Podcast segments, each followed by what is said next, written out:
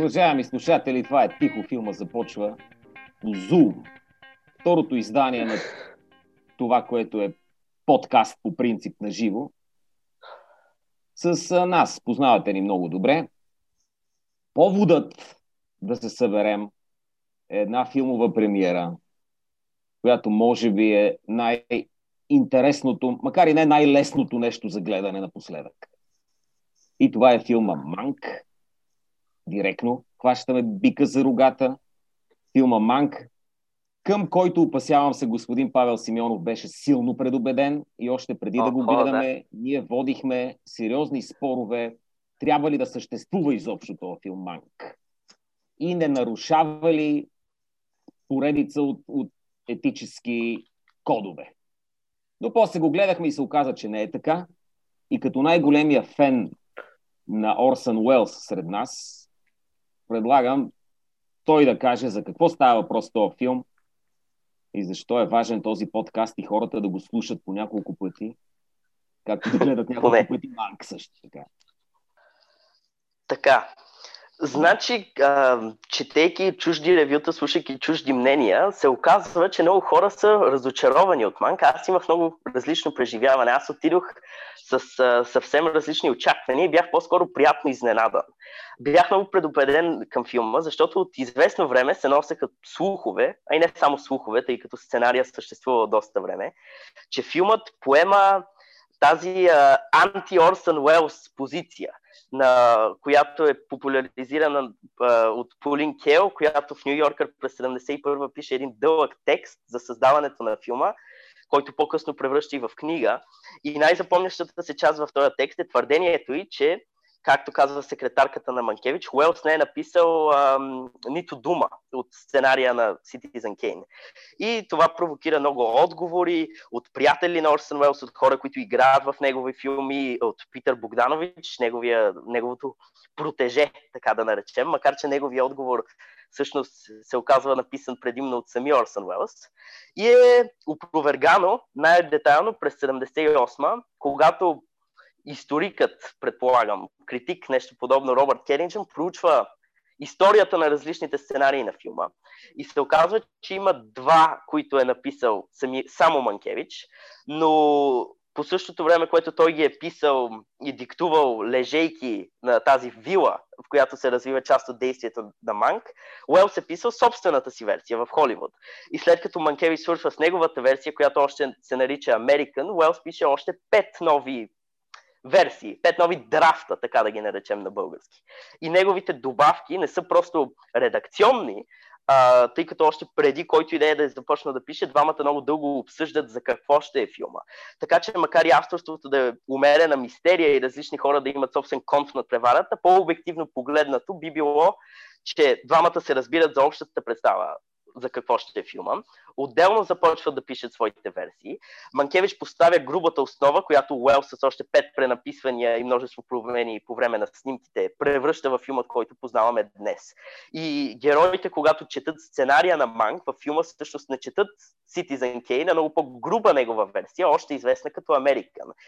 И Орсън много променя, обогатява самия образ на Чарлз Фостер Кейн и някои неща, които са изцяло дело на Манкевич са коренно различни днес заради Уелс, като закуската с жената, която препуска през времето в една сцена няколко минути, а това оригинално са били много сцени, разпръснати с целия много по-дълъг сценарий. И когато Кейл пише този текст, тя игнорира много информация, защото тя е твърд противник на тъй наречената авторска теория, която идва от френските критици. Тя е идеята, че режисьорът е голямата сила за филма и че в едно цялостно творчество може да види много знаци, които свързват филмите и че дори слабите филми на един режисьор все още могат да са интересни и важни заради този стил и тази авторска визия, която добавя режисьора. И тя е активно против това, твърди, че така много добри филми не получават достатъчно внимание, много слаби се възхваляват просто заради името на режисьора и дълго време спори с човекът, който малко или много популяризира това в Америка, Андрю Сарис, който също пише отговор на текста и за Кейн. И идеята, когато пише а, статията или есето, или както и да го наречем, е да атакува най-големия автор в американското кино и един вид да каже, вижте, той дори не е отговорен за, за най-великия си филм, за Магнум Опуса си. И моята позиция преди да гледам филма беше, че ако филмът наистина следва тази посока, това е малко или много леко безотговорно, защото правиш филм за огромна компания като Netflix, която ще го покаже на милиони хора и всеки пак им казваш информация относно нече огромно наследство, когато източникът ти е този крайно спорен текст, който е бил опроверган многократно за вече близо 50 години и който избягва нюансите на писането и правенето на кино, които Финчер, макар и да не си пише сам филмите, би трябвало да разбира достатъчно добре. И си мислех, че тази омраза към Кейн се ражда от факта, че той е уволнен от RKO през 1942, след като прави втория си филм, The Magnificent Amberston, за който цял живот страда, тъй като студиото радикално му променя филма и разрушава огромно количество от, от футиджа за снетия. И така той започва да работи в Европа за по-малко пари, понякога лично си финансира филмите. И резултатът от това е, че много от следващите му филми трудно намират показ в Америка. И ако достигнат, те са или лошо запазени ленти, или просто са извън въртежа на редовно пусканите ленти. И тази липса на, на exposure, да го наречем, води до много хора мисълта, че Уелс е този хубав български израз one hit wonder. И че като млад човек е направил един велик филм и после нищо и това може би значи, че не е главната сила отговорна за шедьовъра си. А, и си мислех преди да гледам Манк, че да направиш такъв филм вече 2020, когато знаем, че това не е точно вярно, показва доброволно незнание. И приятната изненада в Манк не беше кой знае колко доброто представяне на Уелс. Той пак е показан като алчен мегаломаняк и дори сравнен монтажно с Хърст, Уилям Рандолф Хърст, а просто липсата на фокус върху самото писане на сценария. Филмът е повече за един човек, който пише велик сценарий, или поне това, което ще се превърне в велик сценарий, въпреки всичките сили около него, външни и вътрешни. А пък историческото събитие най- с най-ключово влияние върху филма са изборите за губернатор през 34-та, кампанията наЪптън Синклер и фалшивите интервюта, с които пропагандата навлиза в киносалона и какво общо Манкевич е имал с това. В истинския живот не много, за разлика от брат си, а, неговите политически възгледи са били твърде несигурни за публиката на 2020. Но харесах филма и това е важното. Вау, вау! Това беше, това беше...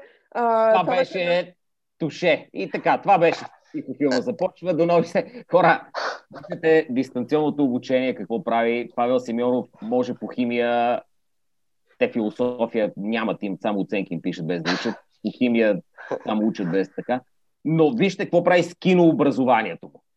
А, вижте какво прави. Направо края на срока вместо класно арест ти е ти направо, ти направо ни щупи да. крайниците с този анализ, пачка.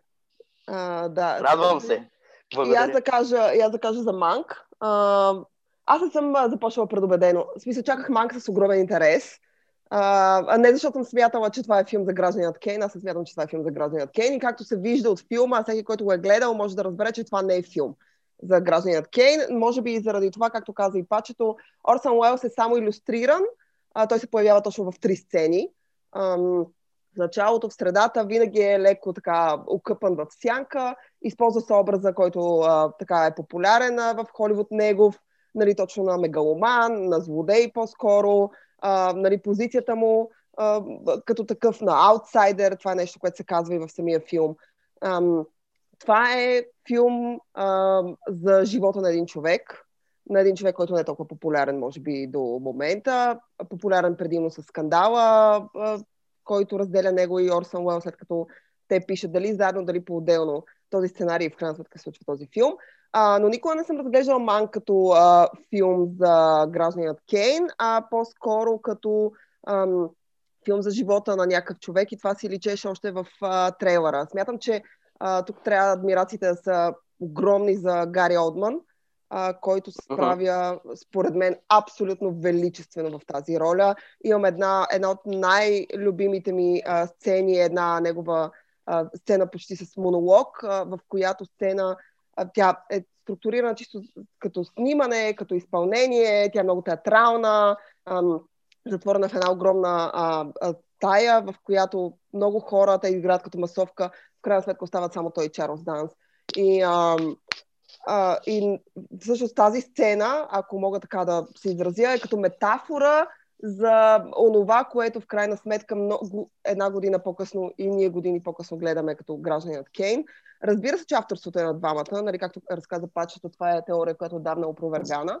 А, но въпреки това аз харесвам, че тъй като Финчер разказва за конкретен момент, а това са 30-те и началото на 40-те години в Холивуд, а, той е вдъхновен от а, тенденциите тогава, от а, от а, така полюсните политически позиции, които се вземат, от пропагандата. И той се опитва по много а, визуален и разказвателен начин едновременно, нали, от, а, базиран на сценария на баща му, да, да предаде това усещане. А вече структурата на самия филм, а, визията на самия филм е вдъхновена от Гражданият Кейн, но аз никога не съм разглеждал Ман като филм за Гражданият Кейн. Въпреки това, на хората, които не са гледали Гражданият Кейн, смятам, че Манк може да им послужи за вдъхновение все пак да изгледат един от най-монументалните филми в историята на киното. Аз обожавам Гражданият Кейн и след като гледах Манк, го гледах отново и това жестоко жестоко ме изкефи, така че... Препоръчи на хората първо да изгледат граждани на Кейн и после Манк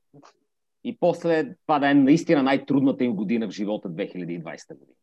После пак да гледа граждани на Кейн и после пак не са много лесни филми за гледане от днес. Най-добре да си изгледат граждани на Кейн, после тя го гледа, тя не, не е толкова драми да не го гледат, а могат да гледат нещо друго на Орсен Уелс, могат допир до злото, нещо друго, няма проблеми.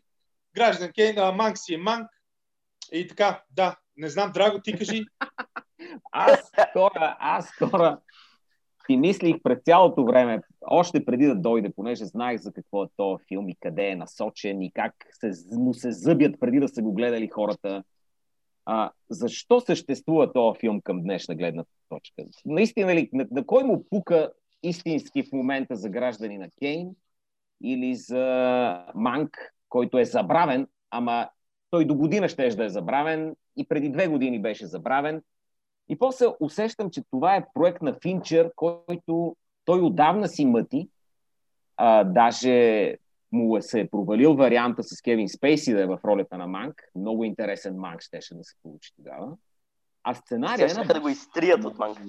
Баща му е написал сценария. Mm-hmm. И баща му, аз не знаех, че баща му е сценарист. А, не, баща му не е сценарист. Баща му работи в киното, а, но всъщност той е сценарист само на Манк. Той няма други Тоест, кредити като само сценарист. на Мак, наистина. Тоест, това е темата, която баща му си е казал, аз ако един сценарий напиша в този живот, това ще е за този човек. Значи това е да. тема по някакъв начин на сърцето. Бащата има позиция. Значи дори, дори самия Финчер да няма истински, баща му има сериозна позиция относно Манк и Орсън Уелс. Той Финчер твърди, че той е променил сценария и оригиналният сценарий е бил много, много по-анти Орсън Уелс да кажем, че когато през 70-те години излязла на, на Полин Кейл тази статия, бащата на Финчер е бил от хората, които са били впечатлени от нея и по-скоро са смятали, че е истинска. Или дори още по-рано е смятал, че е истинска. Тя не му знам каква е историята. Но Финчер очевидно получил свобода сега от Netflix, които дават свобода и пари на който каквото иска да прави. И каза, крайно време е да направя този сценарий, още повече в памет на баща ми. И прави го. И тук Зузи пет пъти каза, че не е филм за граждани на Кейн, но така или иначе е филм за граждани на Кейн, за граждани на Уелс е филм, който макар да не присъства толкова, е като, като Роузбът, като нещото, за което всички говорим, а уж не е за него, ама то е много тайнствено. И не, ние говорим за него, но не го виждаме Нали, той да. се споменава като някаква митологична фигура, защото от днешна гледна точка хората, които ще гледат Манк, в смисъл това е много добре съобразено във да. филма. Финчер все пак знае в коя година прави а, Манк. Нали, ако това се случваше през 50-те или 70-те, може би тона ще да е различен. Но тъй като се случва през 2020, гражданът Кейн вече е така вид в митология а, и, а, е обвид в а, мистерия, хората говорят за него и прочее и се смята за този нали, монументален филм, който е променил историята на киното, както се гледа, както се снима, както се разказва. А, и в крайна сметка тези тенденции се виждат и това за Розбът, което ти каза, което за хората, които не са гледали Граждани Кейн, не значи нищо. друга не биех, Зузи. Биех на това, че Граждани на Кейн е филм и никой не отрича, че Орсън Уелс е страхотен актьор и прави невероятна роля там, както и е режисьор-визионер, който каже това против Уелс и, и Финчер нито за секунда не го, не го твърди. Освен това е и страхотен къв майстор на радиосериали. Той е изключително талантлив в това отношение. Но Хубав глас е... има. Страхотен глас има. Но тук трика е, че един сцена... и е чудесен сценарист. И, и това да не го отхвърляме. Значи той умее и, и това. Но конкретно в този случай два характера се допират един до друг и спорят кой е автор на един сценарий. Дали по-голямата личност, младото, как да кажа, талантливо, пък макар и малко кофти копале, такова, дето всички се чудат, що за аутсайдер и от друга страна гениален аутсайдер е то Орсън Уелс, който каквото и да пипне, със сигурност е пипнал сценария, със сигурност. Той е такъв егоманяк, че няма как да не го е пипнал 10 пъти. Или онзи наемен сценарист, който всички са забравили отдавна, който е пияница, кумърджия, общо взето играе за да бъде забравен и в един момент вика, ама не, не, не, все пак аз го написах този сценарий. Той очевидно е от морална гледна точка особен типаж. В граждани на Кейн той насолва хора, които са добри с него. Някакси умишлено групе, по същия начин, по който май и Финчер е излишно груп с Орсън Уелс. Но, но трика изцяло за сценария, за, за начина по който се създава един сценарий и кой има право да му е автор на този сценарий, и доколко някой е автор на сценария и идеята и писането. И така. Нали, Манки е, е епизодичен тип. Затова му е забравено името и той няма как да съществува без граждани на Кейн. Филм, в който Манк, само за Манк го гледаме, но няма този елемент. Ако не беше работил по граждани на Кейн, Манк щеше да е наистина забравен. Единственото, да, което го помним е, че човека до Орсън Уелс и май е свършил повече работа. А май Орсън Уелс е свършил повече работа за самия Манк да бъде известен днес. Абсолютно. И интересни нюанси във филма, които човек може да си открие, но филма не е лесен за гледане. Пак да го кажа. Не е лесен за гледане, защото има твърде много вътре подробности, които човек трябва да знае предварително, иначе може да го отекчи. Това исках да кажа и аз, че всъщност Манк е филм, който трябва да познавате добре, а, освен историята на гражданият Кейн, ето сега пачето ви запозна, ако още не са го гледали, а, трябва да познавате добре а, а, тенденциите в Холивуд по това време, имена трябва да знаете на хора от това време, а, чисти, а, чисто политическите така, нюанси също е хубаво да се знаят, защото според версията на Финчър, която, доколко е достоверна, това няма никакво значение в случая, това е един филм, а, нали, случването на гражданият Кейн, защото това е история за случването на този филм и за живота на един мъж в два часа, случването на този филм, в крайна сметка, а, е инспирирано от всички тези дребни-дребни елементи, които а, бавно, но сигурно а, те водят в а, написването на един 350 и колко там бяха страници а, сценарий, докато той седи с гипсиран крак в някаква вила и диктува някаква секретарка. Ам, нали, в крайна сметка на, на а, скандала с а, Орсон Уелс за авторство е обърнато съвсем малко внимание. Това са колко са 5 минути в целия филм. А, и отново казваме, самия Орсон Уелс не присъства много активно, просто като бледа сянка, като някаква а, фигура, която тегне над всичкото това. Но а, а, версията в Мак е, че по-скоро а, идеята как да се разкаже гражданият Кейн, е вдъхновена от много-много събития, които политически и не само, които се случват в Холивуд по това време и в живота на Херман Манкевич. Нали? Аз мисля, че а, като Орсен Уелс има толкова малка роля, а, ми, ми още харесах филма, може би отчасти, защото не се фокусира върху това, но така пък още повече представянето му като този малко или много злодей ми се струва още по-самоцелно. Защото не, не можеш да покажеш а, геният, който се крие за този небезгрешен човек, без да покажеш по този начин самият Орсън Уелс, когато нали, просто от слухове работиш. Но това са такива малки проблеми. Това са детайли подробности, които аз смятам, че не са чак толкова важни. Цял... На мен цялото ми усещане, такова цялостното ми усещане, когато изгледах Манк, тук Драго е прав, той не се гледа лесно. Гражданът Кейн също не се гледа лесно. Той е сложен филм, който трябва да следиш внимателно. Това въжи и за Манк. Но цялото ми усещане на финала, когато изгледах филма, беше абсолютно доволство. Страшно много ми хареса. Хареса ми начина по който е структурирана историята. Хареса ми начина по който са представени образите. Безкрайно много ми харесаха Гари Одман и Чарлз Данс. Просто са толкова много ми харесаха тези мъже в тези роли, че бих искала да ги гледам така просто си играят пред мен. Абсолютно няма нужда. Не ме интересува какво ще правят. Нещо си говорят. Ам, чудесни са и двамата. Разбира се, второстепените роли. Том Бърк, като Орсън Уелс, той се опитал да наподоби гласа му, нали, визията. Той малко прилича, ако трябва да бъдем честни, нали, самия Том Бърк, ам, нали, на Орсън Уелс. Но цялото ми усещане беше, че това е някакво любовно писмо от а, Дейвид Финчер към някакъв стар Холивуд, към време, в което такива филми, нека да бъдем честни, вече не се правят. Толкова Аз... сложни и комплицирани. Аз аз не съм много съгласен, че е любовно писмо. Той със сигурност се е забавлявал да, да казва имена на хора, които са работили тогава, да се появяват за, за едно изречение режисьори, Штернберг, Паримор и какво ли не, но той ти представя по-скоро един човек, който е затворен в времето, в което живее в тази система, в която работи и как макар и това успява да направи нещо добро.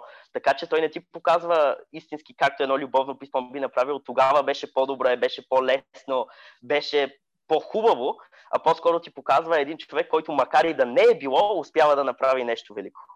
Ами, че казано... Това е ъгъла, това е ъгъл на твореца като жертва на лошата система и според мен е Манк, макар и технически превъзходен, ще се впише в една идваща вълна от холивудски, нови холивудски филми, най-вероятно, които ще бъдат по стриминг платформите, които по различни начини ще се опитват да деконструират, да демитологизират, да развенчават стария Холивуд и да ни разказват колко лошо е било там, като а, развенчаването на стария Холивуд ще бъде една, един като симулакром, една метафора за общото развенчаване на старата Америка, на стария западен свят. И идеята е, вижте колко лошо е било пропагандата, тия гадни бели мъже с, с, с и с цилиндрите, колко хубаво и прогресивно е сега. Просто те ще се опитат да изградат контраста между задушаващата, отблъскващата система на стария Холивуд с новата diversity, мултикулти, страхотна а, ситуация в момента. И това ще бъде отвратително. Аз също имах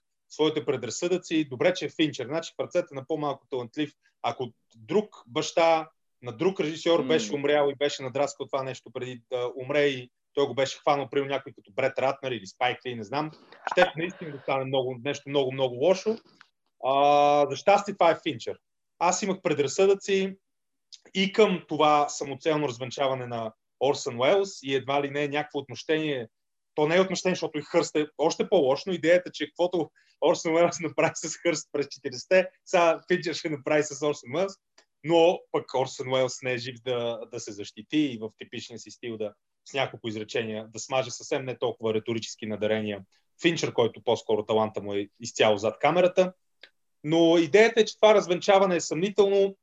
Добре, че филма има много други достоинства, както се каза. Аз имах много притеснени спрямо политически ъгъл и те частично се оправдаха. Са, очевидно социалиста Синклер, очевидно симпатиите са на негова страна. Този момент с а, трагичната лична съдба на един от персонажите, всъщност единствения изцяло измислен персонаж, с изцяло измислена трагична съдба. Това не се е случвало. Има едно самоубийство във филма. Това го няма. Такъв човек няма. Такова нещо не се е случило. Идеята, че това още повече дум, да, а, мотивира Манк, разгаря огъня на, на неговото творчество. Няма такова. Това не се е случвало. Имало е подобен образ, който всъщност има подобен човек в тогавашната холивудска система, който всъщност прави страхотна кариера. Изобщо не е мислил за никакво самоубийство, никакви депресии, а, никакви болести не е имал. Така че това е жалко. И само и да кажа, много полезно а, в началото, още една причина да мрази по Линкел. Наистина отвратителна харпия, а, страхотно перо, абсолютно. прекрасни фрази. Тарантино, който казва, че е научил повече за писането, за, за писането от Полин Кел, отколкото от всички останали от режисьори и сценаристи. Въпреки това, тя освен идеологически насочена, освен с опозицията си спрямо теорията за автора и авторското кино. Тя очевидно мисля, че има някакъв проблем с доминиращите мъже в творчеството като цяло. Няма да забравя някои от най-безумните критики срещу сиянието, срещу часовников механизъм, който според нея е Букук, защото има една сцена там на едно изнасилване, където Кубрик супер много оставил камерата върху голата жена. Нещо, което бих прочел. Значи, Полин Кел през 70-те пише така, както нещо, което бих прочел от а, феминистка с розова коса в момента. И а, много се радвам, че и мога да добавя и този и тази жалка конспирация към а, с причините да се отвръщавам от а, Полин Кей и от много от а, легендарните филмови критици като цяло. Така че да, технически превъзходно, ако това е моста и пътя към тази стара епоха и най-вече към граждан Кейн, към Орсън Уелс, окей, но ъгъла с развенчаването и с допълнителното акцентиране върху политическия дискурс и върху това как колко готини са били социалистите и левите тогава и колко лоши са били по-така бизнесмените, които са били милионери на страната на богатите. Това е жалко, но за жалост те първо ще гледаме, това може би ще е най-добрия, може би единственият добър филм от поредицата от филми и сериали, които ще се опитат да развенчаят окончателно мита за стария Холивуд и да ни го покажат като наистина отвратително място в ярък контраст с това, което сега се случва с Netflix и HBO Max и страхотните, страхотните техни решения, творчески и търговски. Което само идва да покаже, че не е съвсем любовно писмо филма към Холивуд. Именно. Аз, именно. аз, напротив, аз смятам, че е и ще обясня. Аз се свързвам любовното писмо с Да. романтика. В смисъл, вие така смятате. писмо е романтика, пък аз не го свързвам с Много с романтика. романтика го свързвам с Зузи. Не, аз не. Аз, напише а, любовно аз смятам, че- не мога да ме диша, ще каже благодаря за това любовно. Не, не, не, не, не. Аз съм казал, че не мога да диша. В смисъл, чакай малко. Чакай малко. Това е любовно писмо за един конкретен човек или прослойка в Холивуд, която е била пренебрегната. Това са този Точно. Това е любовно За писмо, защото Холивуд е едно ужасно място, казва сценария. И, и, е и Холивуд най-вероятно е било ужасно. В смисъл, ние няма как Да. да знаем. Нали? Нито един от нас не е бил там, за да види. Но а, въпросът е, че това е любовно писмо, тъй като сценарий е писан от баща му, той даде много интервюта, самия Финчер да обясни как е преправил част от сценария. А, и как всъщност в мига, в който баща му е умрял, той е решил, че трябва да направи този филм и той се случва много-много години след това. А, така че а, за това то е любовно писмо. В него той е вложил много емоция, той е вложил а, много смисъл заради баща си, заради някаква история, която е била важна на, на баща му. А, и той се опитал, освен това, да представи така Холивуд по един. Има и лека романтика в това, в старото, в цялата тая красота, в начина по който изглеждат жените, в начина по който изглеждат мъжете, в факта, че там се пуши навсякъде по дяволите. А, и също време с това имаме абсолютния контраст с другата страна, с липсата на каквато и да било романтика, с а, това, което каза и Влади, това, което каза а, и Пачето. Така че има love and hate relationship там, което е абсолютно нормално за човек, който работи в индустрията. Индустрия, която в крайна сметка ние не познаваме отвътре и няма как да знаем това, но отново казвам, аз го разглеждам по този начин. А, и харесвам тази love and hate relationship, която Финчер има с, а, дори с стария Холивуд и в момента с системата, и в момента с това, което се случва с а, стриминг платформите. Аз самата имам love and hate relationship, защото кината безкрайно много ми липсват и а, колкото и да е удобно да гледаш Netflix вкъщи, и аз оценявам това, че той има 4 годишна сделка с платформата, чудесно, а, но въпреки това а, не мога да кажа, че Netflix е а, единствения начин, по който искам да гледам филми или HBO Max е тая. Нали, до година Ама- част филмите ще излязат там. Love and Hate, много страстен го изкара този Финчер. С Аз смятам, че той е. Аз мисля, За че мен той е, нали? Това е въпрос на лично мнение. на, на, на, на занаята и е... Ма чак такива силни усещания към, към Холивуд. Може би към един период, да, окей, към един период. Но, но така. А, интересно ми е, не знам, ако някой от вас знае да каже, защо е бил прекъснат предишния му а, проект пак на Манг? Защото е настоявал да, е бил, да бъде заснет в черно-бяло. А Ага. Историята е, е, че студиото не искали да е в черно-бяло. А той казал черно-бяло или нищо и било нищо. Тоест той по някакъв начин е загубил битката си с студио. Някой му е отхвърлял проект. Да, точно като Орсън Уелс. Точно като Орсън Уелс. Да, между другото, Финчер не се има за новия Уелс. Само това искам Не. да кажа. Много Не. е странно. Не. Финчер очевидно не е грандоман. Не. И, и Влади е много прав за, за това, което каза. Финчер се оказа от една страна много удобен да направи тази атака, това преосмислене на, на старите, на белещия се от старата си кожа Холивуд в момента.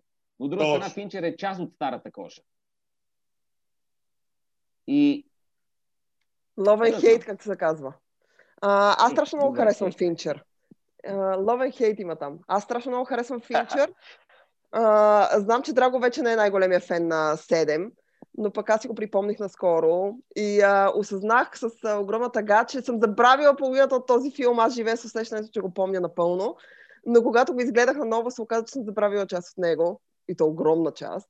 Но пък uh, потвърди това, което си мислех и съм казвала и предишните пъти, когато сме говорили за 7, че за мен това продължава да е абсолютно великолепен филм удоволствие за гледане, чудесно направен а, трилър с чудесни актьори а, и много добре разказан. И само да кажа, че съм проверила и Кевин Спейси се появява 30 минути преди финала на филма, така че дори имаш такъв худънет а, лек момент.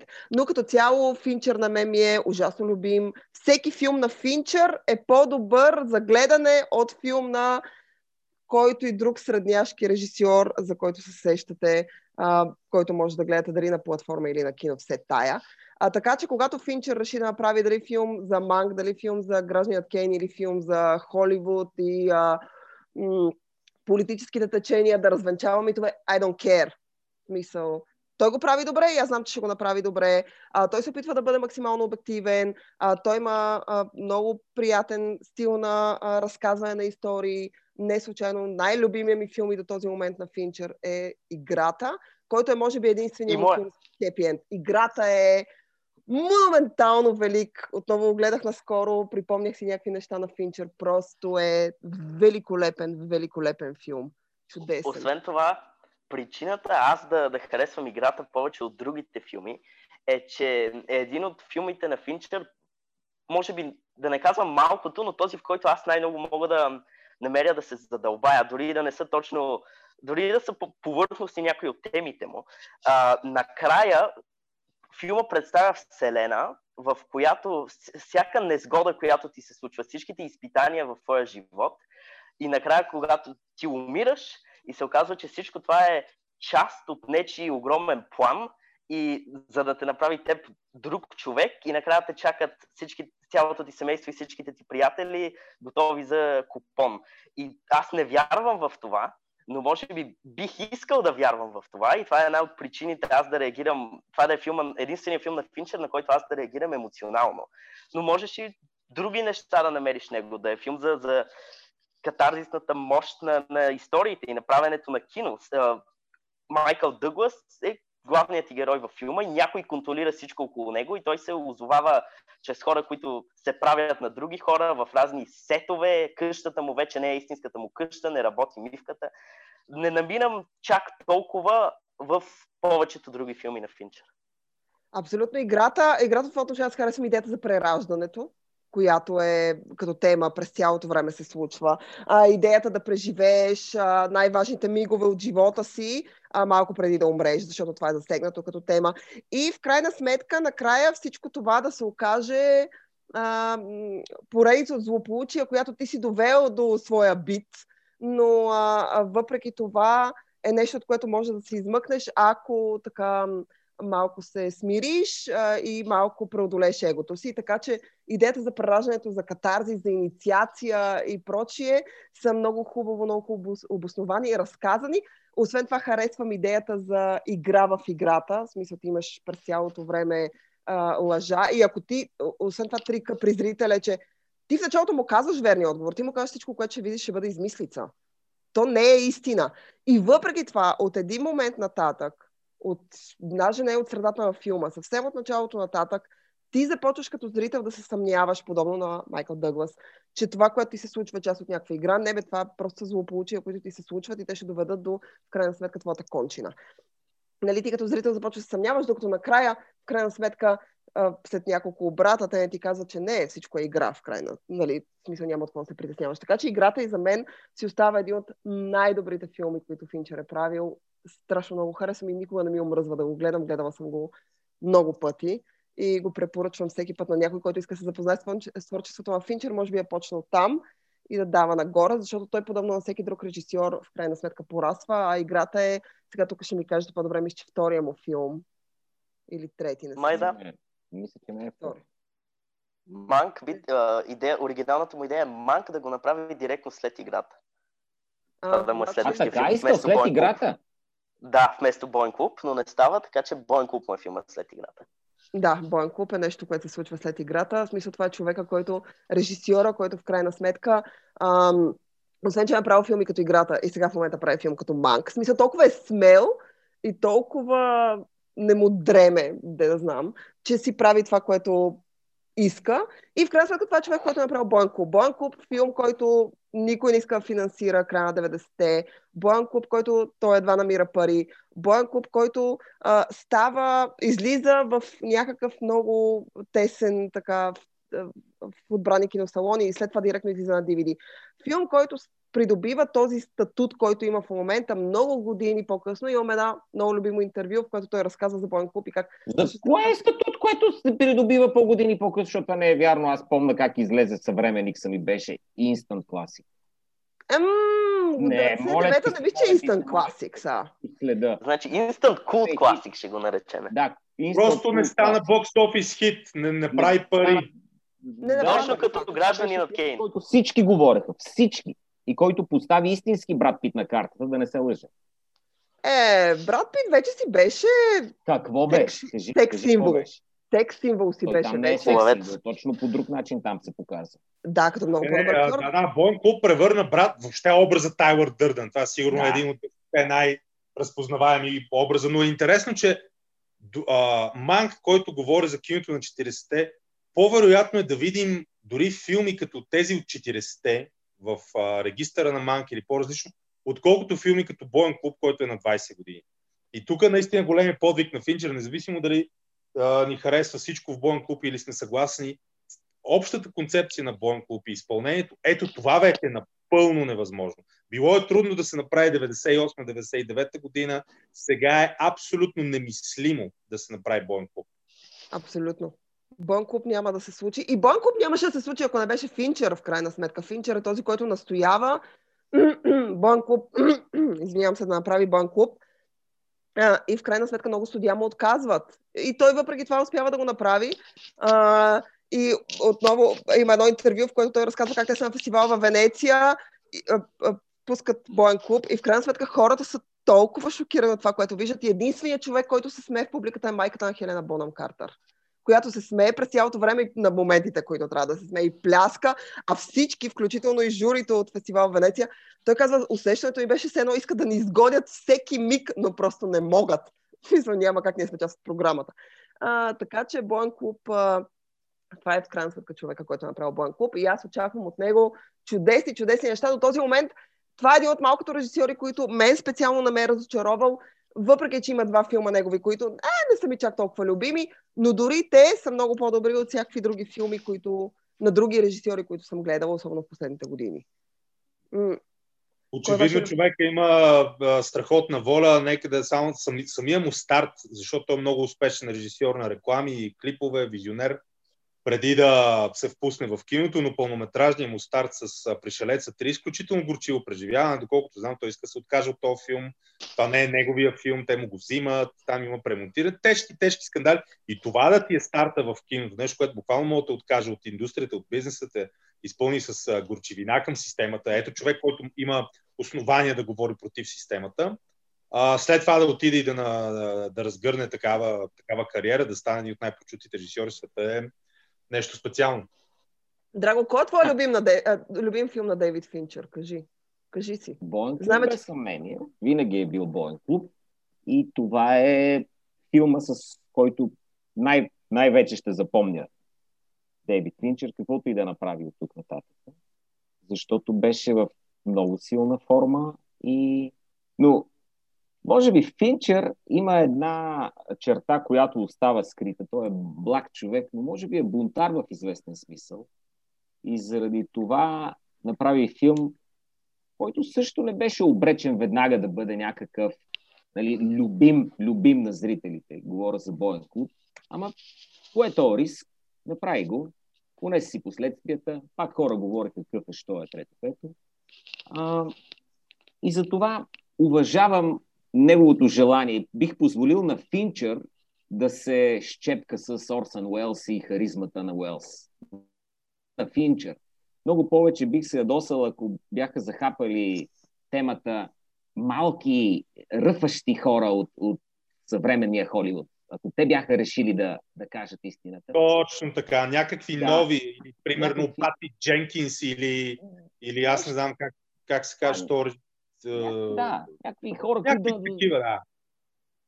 Но, И то по много жалък начин и ъгъл. Да, Финчер, който Да. наистина не се, той не е мегаломан в този смисъл да се поставя пред филма, над филма, отвъд филма и да говори аз съм човек, аз съм автор, аз съм режисьор. Напротив, даже има нещо клинично, студено, отстранено, дистанцирано в подхода му в много от филмите му.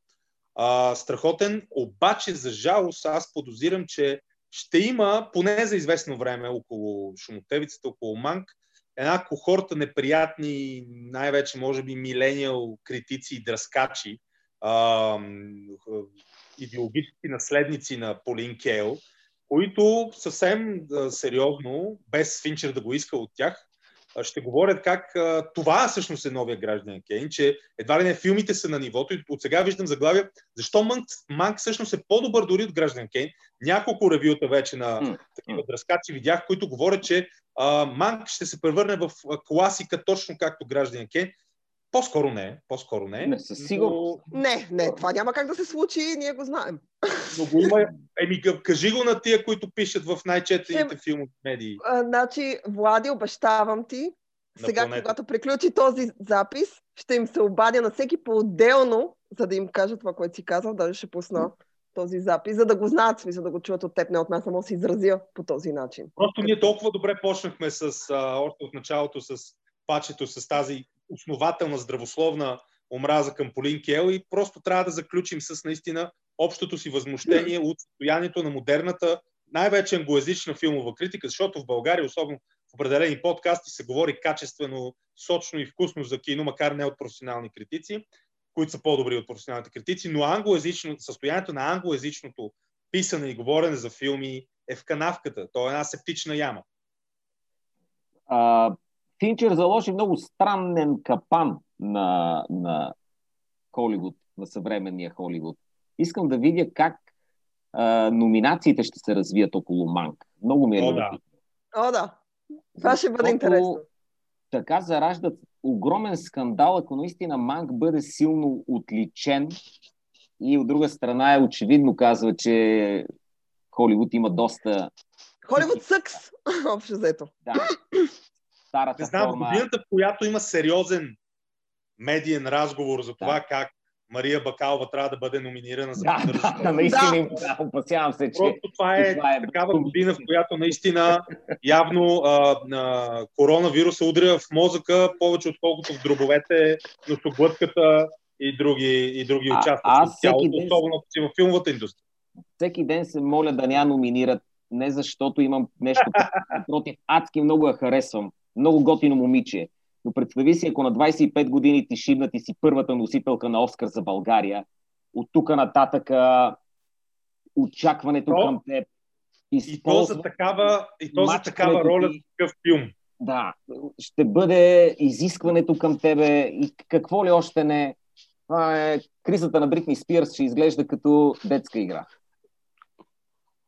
Ще имаме Да, връсане на глави не и такива неща. Но, но да се върнем на, на тия номинации. Може Манк да получи, даже и тази Аз казвам, на... че ще получи. Да, но какво? Какво? Сценарий ли? Режисура. Режисура Режисура, по-скоро да. Гари Олдман със сигурност. А, залагам на Гари Олдман Да, има с... номинация с... Той, той играе безумно добре. Той е чудесен. Значи, от- Чудесен. Феноменален. От филмите на 2020 този може би като че ли най-блести с сценарий, поне най-сценаристския филм от тези. Така че за сега той изглежда като най-голяма преднина да спечели Не сценарий. и като да Е, имат много посмъртно. избор. Да, да. Да. Сега Манке разбира дори, е- дори е фронтрънър, не знам. Точно, да. Но от друга страна... Може би ще ако- се появи и Да. филм, за който сме забравили за, за, за смели мигранти от Еритрея, които се изправят срещу още по-лоша система от Холивуд през през 40-те, Да, да, който да, ще има повече номинации. Нали? Това е ясно, но, но и Манк някъде там ще намери място. Мери ще е много забавно, ако на, на фона на останалите е, така удобни, важни номинации да получи и добрия стар бял Гари Олдман за добрия стар бял Манк, който всъщност е консерватор, опортюнист и каквото друго се сетиш за него, освен че е алкохолик и, и Циник, Да, брут, бруталист и И ще е всякакви много забавно да измести политически коректната линия. Най-лошото е, че когато сега си бунтар, а, изглежда сякаш играеш в отбора на тия, които искат да разрушат нещо старо и, да кажем, малко по- по-увехтяло. А, ще ми се да мисля, че Финчер си беше и продължава да е автентичен бунтар и за това дори някой да го яхне и да го използва. Те така се опитаха да, да използват и, и а, три билборда Точно така. същата Да. работа. Къде е интенцията на, на автора, къде е интерпретацията на който както иска да го чете. Та, та прав си, Влади, че може и така да го яхнат, но от друга страна пак ще, е- ще е такава инсайд джок, някаква подигравка към Холивуд, ако вземе пък Манг да, Манг да спечели. Ама не е ли много това трябва да най... се обяснява един ден. Много трябва да Не. се обяснява какво прави. Не е ли това най-голямата ирония на всичко? Не е ли това най-приятната ирония на всичко това нещо, което аз харесвам? Аз харесвам Финчер, защото той е бунтар и всичките му филми от началото, от Пришелеца 3, който аз не съм най-големия фен. Е, бунтар, Но- бунтар с клипове на Мадона почнал. Е, значи, Също мисъл. Ей, Ама тя, как бе, и тя е изглежда? била бунтарка, и тя е Да. била бунтарка. значи да не чувам лошо за Мадона първо. Мадона преди. Харесва да- бунтари. Харесва да е един отбор с бунтари. А, Преди да но- стане карикатура от разтопен восък на самата себе си, тя е била бунтарка. Айде сега карикатура на разтопен восък. Стига. Сега да не обсъждаме Мадона. То, Мисъл, къде е Мадона, къде сте вие? Камон. Но... Всички сме си у нас, всички сме си по къщите само. Тя, тя и Мадона. Абе, а, ако говориш в абстрактно, ако говориш в абстрактен, емоционален и психологически план, мисля, че всички тук сме на много по-хубаво място от Мадона. Да, да, не. да, да. Не бъди толкова сигурен. О, си, о, си, о, не, не, сигурен съм, сигурен съм. А, но в крайна сметка дори клиповете му на Мадона, а, Expose Yourself е негов клип, е on, човек. В смисъл, във времена, в които клиповете бяха човек пее на сцена и нещо се калчоти, Финчер прави нещо, което изглежда като Ебе, сюрреалистичен Финчер е филм с Мадона. талант. Финчер е специален талант. Въпреки, че отприщи на света кариерата на Кристен Стюарт с Паник стая, може би един от Той ли беше, Значи, да. са едновременно и Кристен Стюарт и Джаред Лето. Аз сега това се Това е А, да, колко грехове има този филм. Какво му е на Джаред Лето не разбирам. Повече зли ни е направил. Е, Джаред Лето е проклятие за човечеството. Той е манифестация. Значи, той е, той е 83 кг вирус. Джаред Лето. 63, айде. 63. Не ревнувай, не ревнувай от Джаред Лето, Влади. Не бе, той е супер, супер, но стана нещо, нещо, превърна се в нещо отвратително. Да. Не Джаред Лето е много талантлив. Това е нещо, което аз продължавам да оценявам в него, въпреки че е леко хахо-хихи. Не дайте да ревнувате от Джаред Лето, момчета, моля ви. Мисля, Джаред Лето е супер, но вие сте по-супер. Айде ще го кажа така. Вие сте по-вау Според от мен- Джаред Лето. Джа, Джаред Лето ревнува от а, на, на трупа на Хит Леджер още. За Жокера мен. Да не говорим за другите. Зузи, така вика, е не дейте да ревнувате, но вие сте супер, но и той е много готин, все едно всички сме се юрнали, Зузи. Стига, Това май, е- Тумбая. Моля ти се, още, още те го джарят. и- За финал. За финал. Финални думи да кажете за Манк, разбира се, за самия Финчър, за филми негови, които препоръчвате на хора, които, де да знам, може и да не са гледали много негови неща. Нали, той в крайна има 10 филма общо. Аз си мисля, че, че Манк е филм, който за добро или за лошо ще мине под радара на зрителския интерес, Мгм. защото някакси зрителите не ги интересува истински дълбоката артистична тематика на този филм, която се рови до това авторството, споделеното авторство, дали все пак не означава, че един е свършил повече работа от другия. И а, един елегантен бунт, но все пак в стилистиката на това срещу което се бунтуваш. Изобщо много, много нюанси, а, но или хората няма да го издържат да го изгледат и ще кажат каква тая ужасия, какво се случва в него, или ще го интерпретират по тотално погрешен начин и ще си го вплетат в техните си някакви си мозайки. И, и, и така, но Финчер е доволен на това. Мисля, че и баща му е доволен там някъде горе. А, и Netflix са доволни. И като цяло радвам се, че отново работи този много, много стойностен режисьор. И така. Това, това си мисля, но, но самия филм Манк, уви, няма да се превърне в нищо, кой знае какво. И сега, три години по-късно, целият свят само за Манк. Хит! Той е хит. страничен, страничен ефект от ваксината. Oh. Манк става по-популярен от Титаник и от Петителите Всички Няма. говорят за Манк. Да, може би най- най-горчивата ирония за Манк е, че а, е посветен и до някаква степен, в някаква част се опитва да развенчава мита около един от най-най-най-популярните а, филми в историята и самия той никога дори няма да се доближи и никога няма да бъде в, в голям разговор за, за кино, така както гражданин Кейн вече е в продължение на 80 години. А, със сигурност не е, както се обичат да се изразяват на улица си Шишман, крауд плизър. Uh, и няма да бъде крауд плизър, няма да бъде вайрал, няма да е популярен, няма да... TikTok културата е несъвместима с Манк, а и до голяма степен с цялостната естетика на Финчер, за жалост. Но самия Финчер се надявам, или поне творчеството му като едно общо творческо тяло, да надживее TikTok културата. Така е. Паче? Еми, това е хора. А, пачка. Той ни отвори целият епизод Да, искаш да давай. Давай, човек. Ами то аз горе-долу казах каквото имам да казвам за Манк. Сега само ще се опитам да дам на Влади още една причина да мрази Полин Кейл. А, а, в отговорът на Питър Богданович, който всъщност се оказва, че е бил написан до доста голяма степен от самия Орсън Уелс, се твърди, че тя когато пише книгата uh, The Citizen Kane Book, което, която се ражда от нейния текст в uh, The New Yorker, тя uh, пита един друг човек, който пише текст за Citizen Kane, Хауърд Субър, да използва неговия ресърч и двамата да са в книгата, неговия текст и нейният текст. Обаче той изпраща всичко, което е направил, включително интервюта с хора, които тя никога не е интервюрала, като жената, вдовицата на Манкевич, секретарката му, и тя използва неговия ресърч, но не само, че не му дава кредит или не му, нито му влиза текста в книгата, нито някъде пише от кого, от кого е взета тази информация. Така че в каквото тя обвинява Орсън Уелс, тя върши. Тя се превръща в същото. Да. Аз а, а, за финал искам да кажа, че да, тук съм съгласна с Драго. а, Манк не звучи и няма и слава богу, може би, а, да се превърне в мейнстрим а, някакво заглавие. Аз не смятам, че има нужда. Ако изобщо хората го издържат до края, а, да, може да го интерпретират по друг начин. Аз харесвам бунтарството на Финчер, харесвам начина по който той прави кино. А, гледайте играта, гледайте Боен клуб след това. Хубаво да ги гледате хронологично, за да видите как Финчер в крайна сметка порасва като режисьор. Може да гледате и няколко клипа на Мадона. Абсолютно това никога не е излишно. Младата Мадона е по-добра от Мадона сега, но Мадона винаги е Мадона. А, така че не смятам, че Финчер е съжалявал някога, че е работил с нея. М, А никой не го смята, бе, Зузе. Окей, и аз не, не го смятам. А, кой как ще интерпретира Манк? В крайна сметка тук има четири позиции.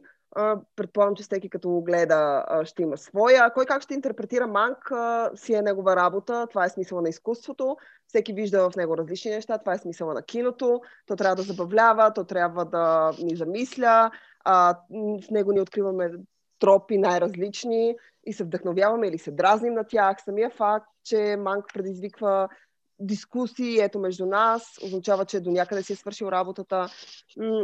Така че аз лично препоръчвам да се види, но преди това гледайте гражданинът Кейн, разбира се, за да сте запознати така добре с историята.